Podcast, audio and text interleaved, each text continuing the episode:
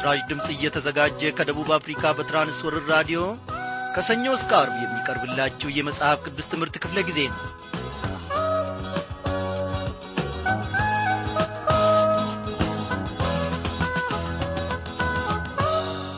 ክብሩንና ጸጋውን በእኛ እየገለጠ ምሕረቱንም ዕለት ዕለት እያሰፋልንና እያበዛልን ለዚህች ለተወደደች ምሽት እንድንበቃ ፈቃዱ የሆነ እግዚአብሔር ለዘላለም እየተመሰገነ ይሁን።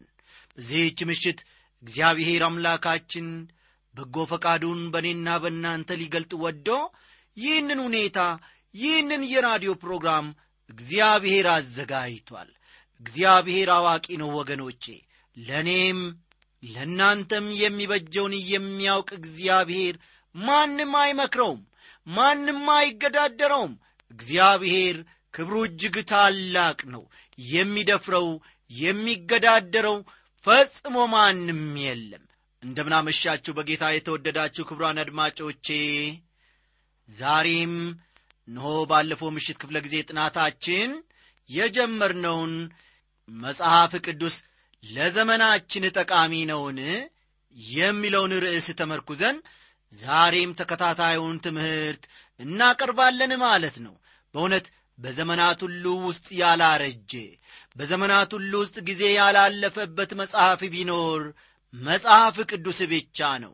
የሰውን ልብ ለማጽናናት ሰውን በተስፋ ለመሙላት እነሆ ሰውን ከጨለማ ለማውጣትና ሕይወትን ለመስጠት መጽሐፍ ቅዱስን የሚስተካከል በዚህች ምድር ፈጽሞ ምንም ነገር የለም። ያ ብርቱ ወንጌል ያ አዳኙ ወንጌል ያ ጨለማ ገፋፊ ወንጌል ያ እነሆ ከሞት የሚታደግ ቃል በዚህ በመጽሐፍ ቅዱስ ውስጥ ተካቶ ይገኛል።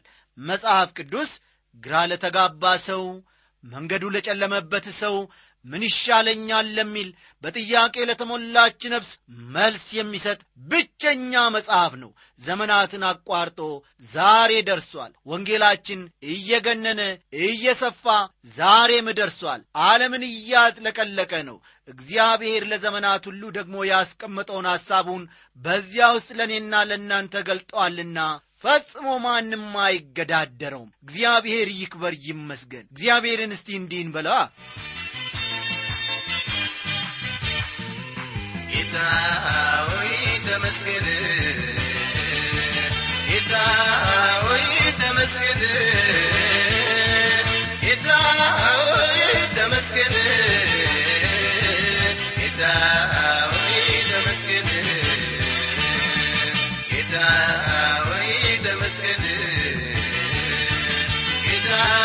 ሆይ ተመስገን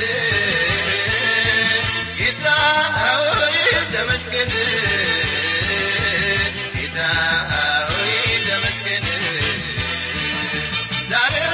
ተመስገን ተመስገን። ሁሌም ተመስገን ዛሬ ተመስገን ተመስገን ሁሌም ተመስገን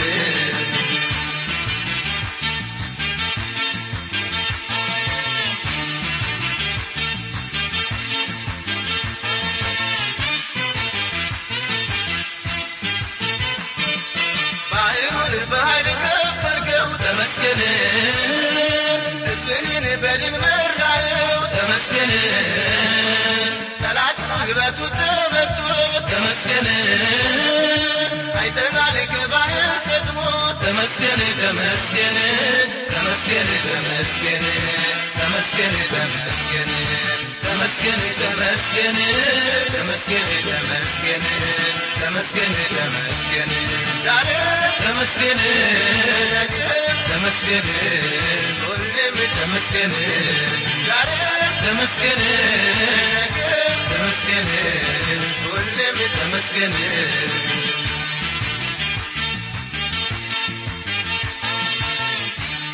እግዚአብሔር አባታችንና አምላካችን ሆይ ዛሬም ተመስገንልን።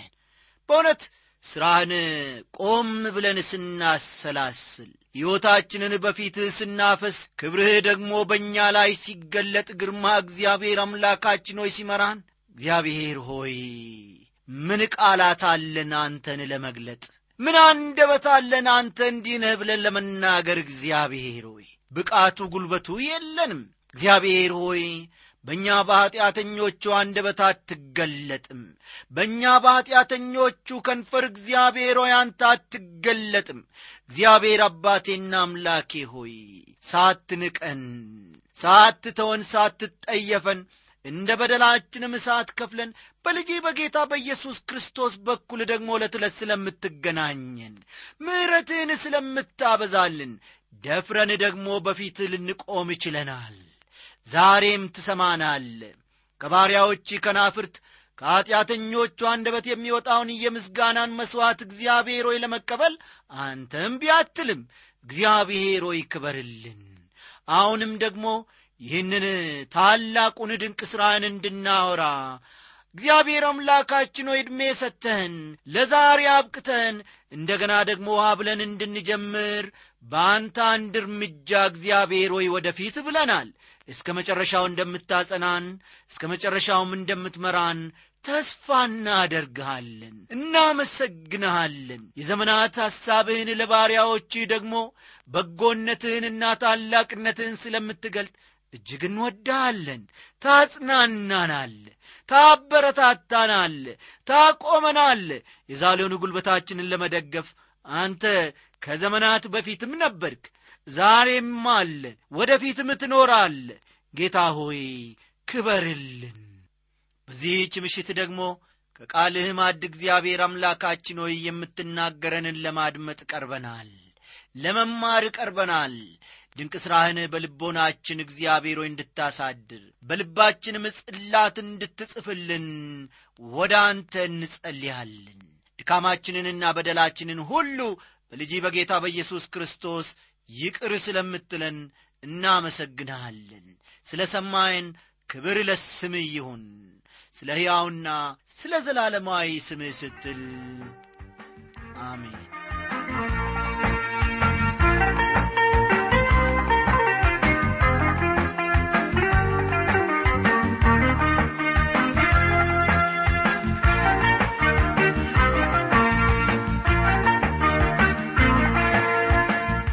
አድማጮቼ ባለፈው ምሽት ክፍለ ጊዜ ጥናታችን ቀደም ብዬ እንደ ተናገርኩት ለአስር ተከታታይ ቀናት መጽሐፍ ቅዱስ ለዘመናችን ጠቃሚ ነውን በሚል ርዕስ ላይ ተመርኩዘን ተለቅ ያሉ እጅግ ለዘመናችን ለሕይወታችንም ለሌሎችም የሚረባውን ትምህርት እንመለከታለን ብለን ከአስሩ ውስጥ የመጀመሪያውን ባለፈው ምሽት ክፍለ ጊዜ ጥናታችን መመልከታችን የሚታወስ ነው። ዛሬም ደግሞ ሁለተኛውን ክፍል አብረን እንመለከታለን እና እስከዚያው መጻፊያ ደብተሮቻችሁን እስክታዘጋጁ ድረስ በዚህች አጭር ሙዚቃ አብረን እንቆያለን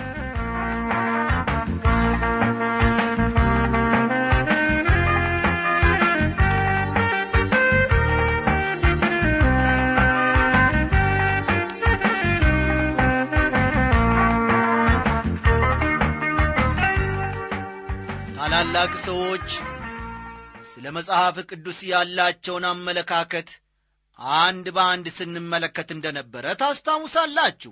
የእንግሊዝ ታላላቅ መሪዎች ቀደምቶቹ በእግዚአብሔር ቃል ተደግፈው አገሪቱን እንዴት እንዳበለጸጉ እንዴትም እንደመሯት ከተመለከትን በኋላ የዛሬዎቹ የእንግሊዝ መሪዎችና ታላላቅ እነሆ አስተዳዳሪዎች ከእግዚአብሔር ቃል የቱን ያህል እንደራቁም ስንመለከት ነበረ።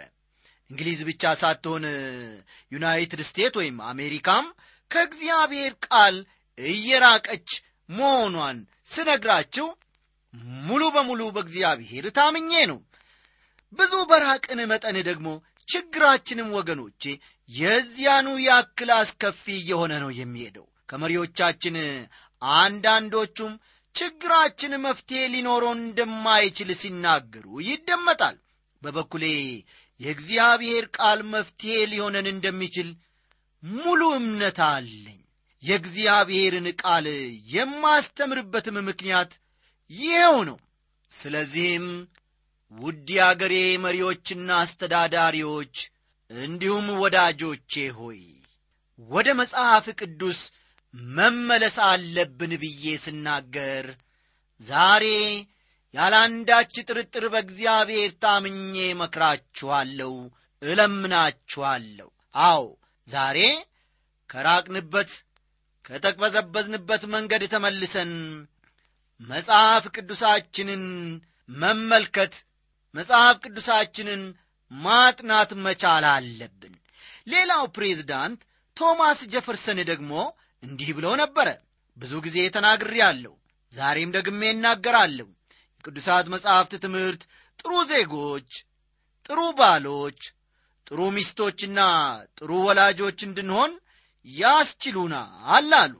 አንዳንድ ዜጎች የሚኖሩበትን ከተማ በእሳት ያጋያሉ።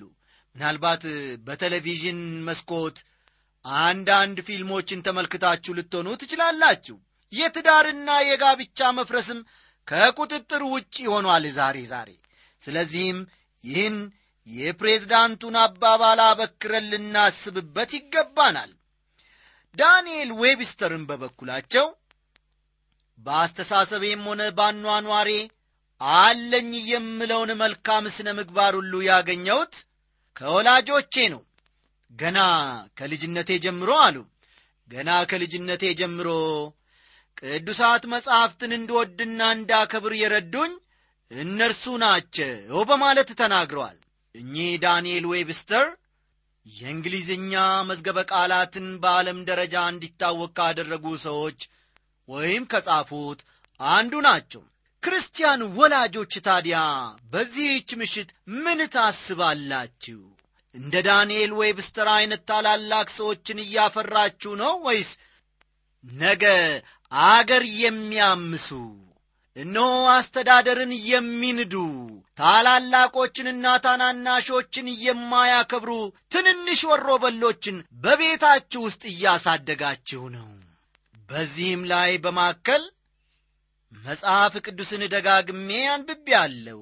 አሁን ደግሞ በዓመት አንዴ መጽሐፍ ቅዱስን ዘልቄ የማንበብ ልምድን አዳብሬአለሁ ጠበቆችና የሕግ ሰዎችን እንዲሁም የሥነ መለኮት ምሁራንን ሳይለይ ለሁሉም የሚጠቅም መጽሐፍ ነው ካሉ በኋላ እኚህ ዳንኤል ዌብስተር ቀጠል አደረጉና አእምሮውን የሚመግብበት ሐሳብ ጠባዩንም የሚቆጣጠርበት ደንብን ከመጽሐፉ ያላገኘ ሰው ማለትም ከመጽሐፍ ቅዱስ ያላገኘ ሰው ከማንኛውም ፍጡር ይልቅ ያሳዝነኛል ነበር ያሉት ዌብስተር። እውነት አይደለም እንዴ ታዲያ ወላጆች? በምስራቃውያን አስተሳሰብና አጻጻፍ ስልት የተጻፈው መጽሐፍ ቅዱስ ያልደረሰበት ዓለም ወይም ስፍራ የለም። በመቶ በሚቆጠሩ ቋንቋዎች ለሰዎች እየተናገረ ነው። ቤተ መንግሥት ውስጥ ላለው ንጉሥ የልዑል አምላክ ባሪያ እንደሆነ ይነግረዋል። ለማ? ለአስተዳዳሪው ለጠቅላይ ሚኒስቴሩ ለፕሬዝዳንቱ አገር ለሚመራ ሰው አገር ለሚያስተዳድር ሰው ጎጆ ውስጥ ላለው ምስኪን ደግሞ የእግዚአብሔር ልጅ እንደሆነ ይነግረዋል። አስተዋላችሁ? መጽሐፍ ቅዱስ ቤተ መንግሥት ውስጥ ላለው ንጉሥ ወይም አገር ለሚመራ ፕሬዝዳንትና አገር ለሚመራ ጠቅላይ ሚኒስቴር የልዑል አምላክ ባሪያ እንደሆነ ይነግረዋል ጎጆ ውስጥ ላለው ምስኪን ሰው ደግሞ የእግዚአብሔር ልጅ እንደሆነ ይነግረዋል ይመክረዋል። ሕፃናት በአድናቆትና በደስታ ታሪኩን ያደምጡታል ጥበበኞች ይመረምሩታል በአክብሮትም ይቀበሉታል። ለሽብር ጊዜ መጽሐፍ ቅዱስ የሰላም ቃል አለው። ሃሌሉያ! ለመከራ ጊዜ መጽናናት ለጨለማ ጊዜም የብርሃን ቃል አለው መጽሐፍ ቅዱስ። ደስ አይላችሁ ምን ትምህርቱ በጉባኤ ይታወጃል። ምክሩ በብቸኞች ጆሮ ይንቆረቆራል። አመፀኞችና ትዕቢተኞች በማስጠንቀቂያው ይንቀጠቀጣሉ። ልባቸው ለተሰበረና ለትሑታን ግን የእናትን ድምፅ ያክል አጽናኝ ነው። ምድረ በዳውና ብቸኛው ስፍራ የምሥራቹ ቃል ያስተጋባበታል። መልካም ምክሩና ማጽናናቱም ከጣፋጭ ሽቱ ይልቅ ልብን ደስ ያሰኛል ሲሉ ሄንሪ ቫንዳይክ የተባሉ የእግዚአብሔር ሰው ተናገሩ። ውድ አድማጮቼ መጽሐፍ ቅዱስ የጎደለው ነገር ምንድን ነው? አዎ እኔና እናንተ በውስጣችን የጎደሉ ብዙ ነገሮች ሊኖሩን ይችላሉ።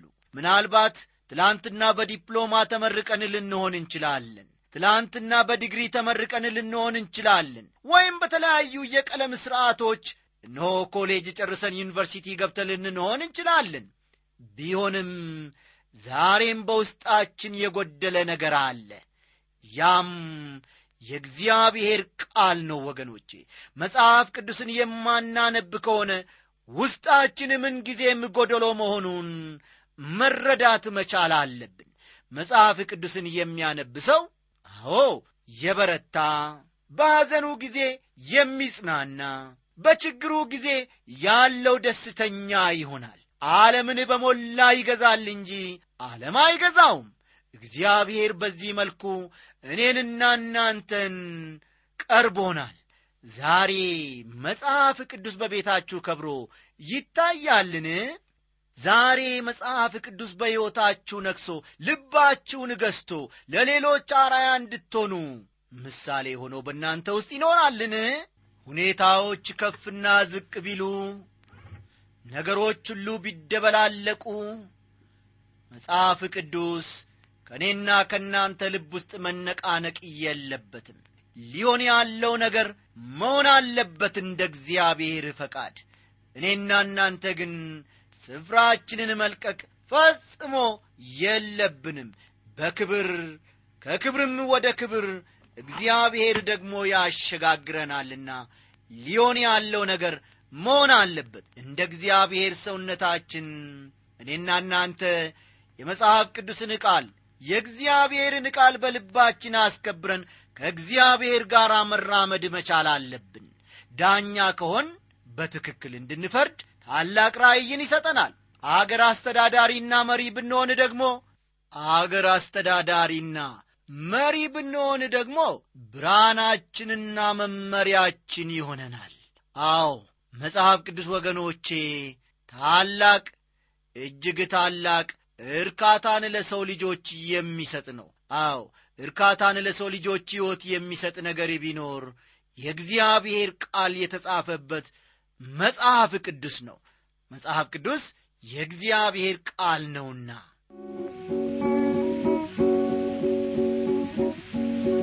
እርካታ ለሕይወቴ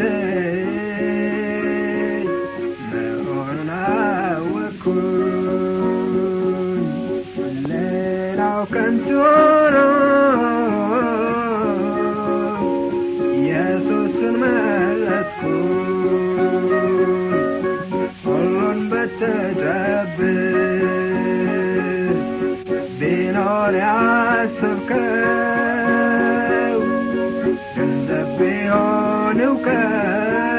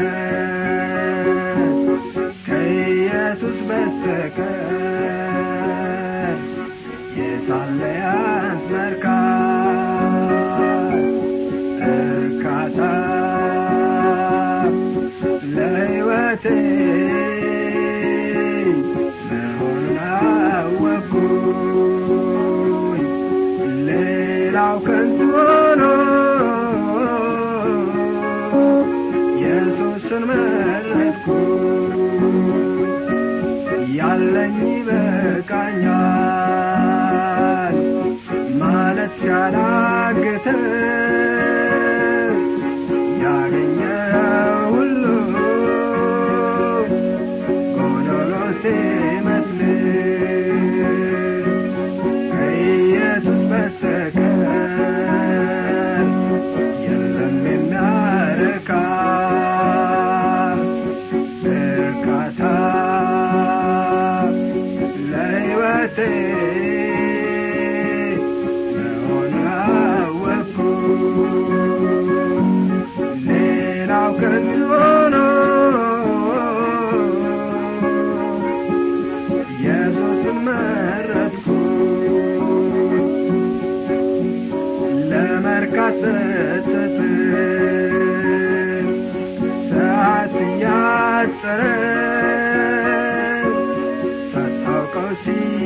ሲመጣ ሞት እየበረረ ካለ ኢየሱስ ሆኖ ቀረ። እርካታ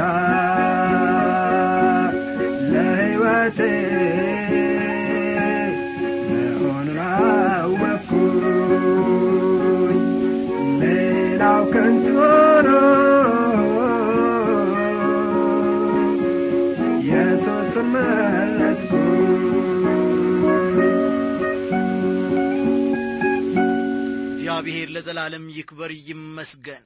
ወዳጆቼ ዛሬ ሁሉ ነገር ከንቱ መሆኑን ተረድተን ሁሉም ነገር ጊዜያዊና ላፊ መሆኑን ተረድተን ኢየሱስ ክርስቶስ መድኃኔ ዓለምን መያዝና በእርሱ ውስጥ መኖር መቻል አለብን። መጽሐፍ ቅዱስን ከሌሎች መጻሕፍት እንዲለይ ያደረገው ምንድን ነው ወይም ደግሞ መጽሐፍ ቅዱስ ከሌሎች የተለየው እንዴት ነው የሚለውን ጥያቄ እዚህ ላይ ብናነሳ መልካም ነው። በብዙ መልኩ መጽሐፍ ቅዱስ ከሌሎች መጽሐፍት ይለያል። ለምሳሌ ያክል በጥምር ደራሲዎች የተጻፈ ነው። መጽሐፍ ቅዱስ በጥምር ደራሲዎች የተጻፈ ነው። በሌላ አነጋገር የመጽሐፉ ደራሲ እግዚአብሔር ነው። በሌላ ጎኑ ደግሞ ወይም መልኩ ስንመለከተው ደግሞ የመጽሐፍ ቅዱስ ደራሲ ሰው ነው። በመሰረቱ መጽሐፍ ቅዱስ የተጻፈው በአርባ ያክል ደራሲዎች ሲሆን በአንድ ሺህ አምስት መቶ ዓመታት ውስጥ እንደ ተጠናቀቀ ይገመታል። አስተዋላችሁ? መጽሐፍ ቅዱስ ተጽፎ እስኪጠናቀቅ ድረስ የፈጀው ጊዜ አንድ ሺህ አምስት መቶ ዓመታት ነው። አርባ ከሚያህሉቱ የመጽሐፍ ቅዱስ ደራሲዎች ውስጥ አንዱ ስለ አንዱ ምንም የሰማው ነገር የለም። ጽሑፋቸው ግን የአርባውም ሰዎች ማለት ነው ከሌላው ጋር አይጋጭም። ይጣጣማል ይስማማል። ምናልባት ሁለቱ ወይም ሦስቱ በአንድነት ተገናኝተው ጽፎ ሊሆን ይችላል። ሌሎቹ ግን ወይም የተቀሩቱ እርስ በርሳቸው እንኳ ፈጽሞ ደራሲዎቹ ማለቴ ነው አይተዋወቁም። ይሁን እንጂ ከማንኛውም መጽሐፍ ይልቅ በአስደናቂ ሁኔታ እርስ በርሱ የሚስማማና የሚጣጣም መጽሐፍን አቅርበዋል። እንደዚያም ሆኖ ስህተት የለበትም ወገኖቼ። እያንዳንዱ ደራሲ የተረዳውን እውነት በዘመኑ ለነበሩ ሰዎች ጻፈ ደረሰ። እያንዳንዱ ደራሲ ወይም ጸሐፊ የራሱ ውስንነትና ደካማ ጎን ሙሴ የራሱ ደካማ ጎን ነበረው አምስቱን የሙሴ መጻሕፍት ራሱ ሙሴ ሲጽፍ ግን ምንም ስህተት አላደረገም። በአንድ በኩል በሰዎች የተጻፈ ሰብአዊ መጽሐፍ ነው። ይሁን እንጂ የእግዚአብሔርም መጽሐፍ ነው። በንጉሥና በተራ ሰው በከፍተኛ ምሁራንና ምንም መደበኛ ትምህርት በሌላቸው በተለያየ የሕይወት ደረጃ ላይ በነበሩ ሰዎች የተጻፈ ሰብአዊነት ያለው መጽሐፍ ቢኖር መጽሐፍ ቅዱስ ነው። ለምሳሌ ያክል ሉቃስ በዘመኑ ተወዳጅ በነበረውና ኮይኔ በሚባለው ረቂቅ የግሪክ ቋንቋ ጽፏል። ሉቃስ በጣም የጠለቀ የግሪክ ቋንቋ ዕውቀት ነበረው። አሳ አጥማጁ ስምዖን ጴጥሮስ ግን በግሪክ ዕውቀቱ ይህን ያክል የሚደነቅ አልነበረም ይሁን እንጂ ሁለቱንም የመራቸው መንፈስ ቅዱስ ነበረ። የራሳቸውን ሐሳብና ስሜት እንዲገልጹ ፈቅዶላቸዋል መንፈስ ቅዱስ። ይሁን እንጂ ወገኖቼ እግዚአብሔር መናገር የሚፈልገውን በእነዚህ ደካማ ሰዎች አማካኝነት ሐሳቡን ለእኔና ለእናንተ ተናግሯል አስተላልፏል። መጽሐፍ ቅዱስን አስደናቂና ተደናቂ ያደረገውም ይኸው ነው። የእግዚአብሔር መጽሐፍ ነው መጽሐፍ ቅዱስ። በመጽሐፍ ቅዱስ ውስጥ እግዚአብሔር እንዲህ አለ ጌታ እንዲህ ተናገረ እግዚአብሔር እንዲህ ይላል የሚሉ ቃላት ከሁለት ሺህ አምስት መቶ ጊዜ በላይ ተደጋግሞ እናገኛለን። በመጽሐፉ አማካይነት እግዚአብሔር እየተናገረ መሆኑን በጣም ግልጽ አድርጎታል መጽሐፍ ቅዱስ ሕይወት ሊያስተላልፍልህ የሚችል መጽሐፍ ነው። ሕይወትም የሚሰጥ መጽሐፍ ነው። ሌላው ቀርቶ ከሚጠፋ ዘር ሳይሆን በያውና ለዘላለም በሚኖር በእግዚአብሔር ቃል ከማይጠፋ ዘር በመወለድ የእግዚአብሔር ልጅ እንኳ መሆን ትችላለህ ወዳጄ። እግዚአብሔር ከሰዎች ጋር ግንኙነት የሚያደርግበት መጽሐፍ ቢኖር መጽሐፍ ቅዱስ ብቻ ነው ዛሬ እግዚአብሔር ከሰማይ ሆኖ መናገር ቢፈልግ ቀድሞ የተናገረውን ነው የሚደግመው። ምክንያቱም ለዚህ ትውልድ መናገር የሚፈልገውን ሁሉ እግዚአብሔር ተናግሯል።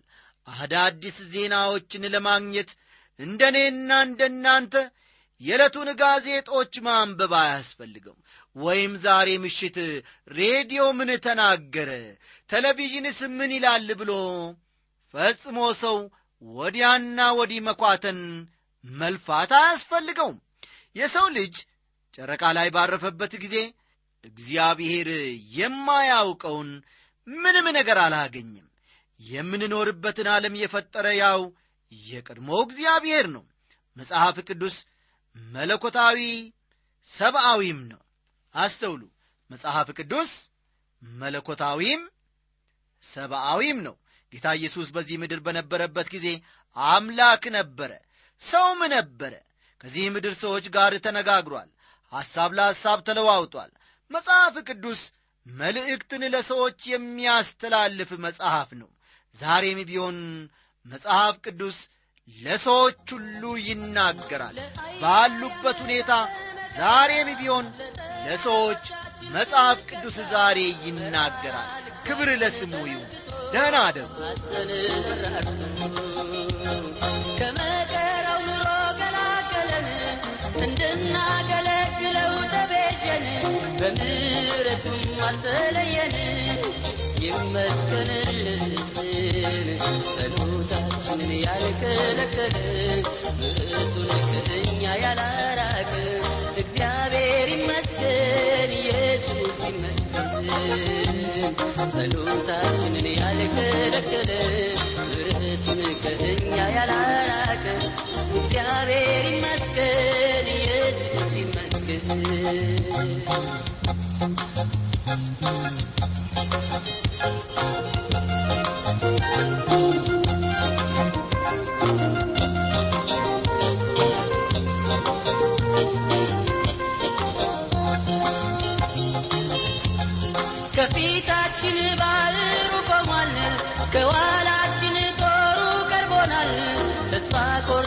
አንተ ስንጮህ ባህሩን ከፈልህ፣ ከጠላቶቻችን አስመለጥከን፣ በደረቁ መሬት አሻገርከን፣ በምሕረት እኛን ከለልከን። ተባረክልን።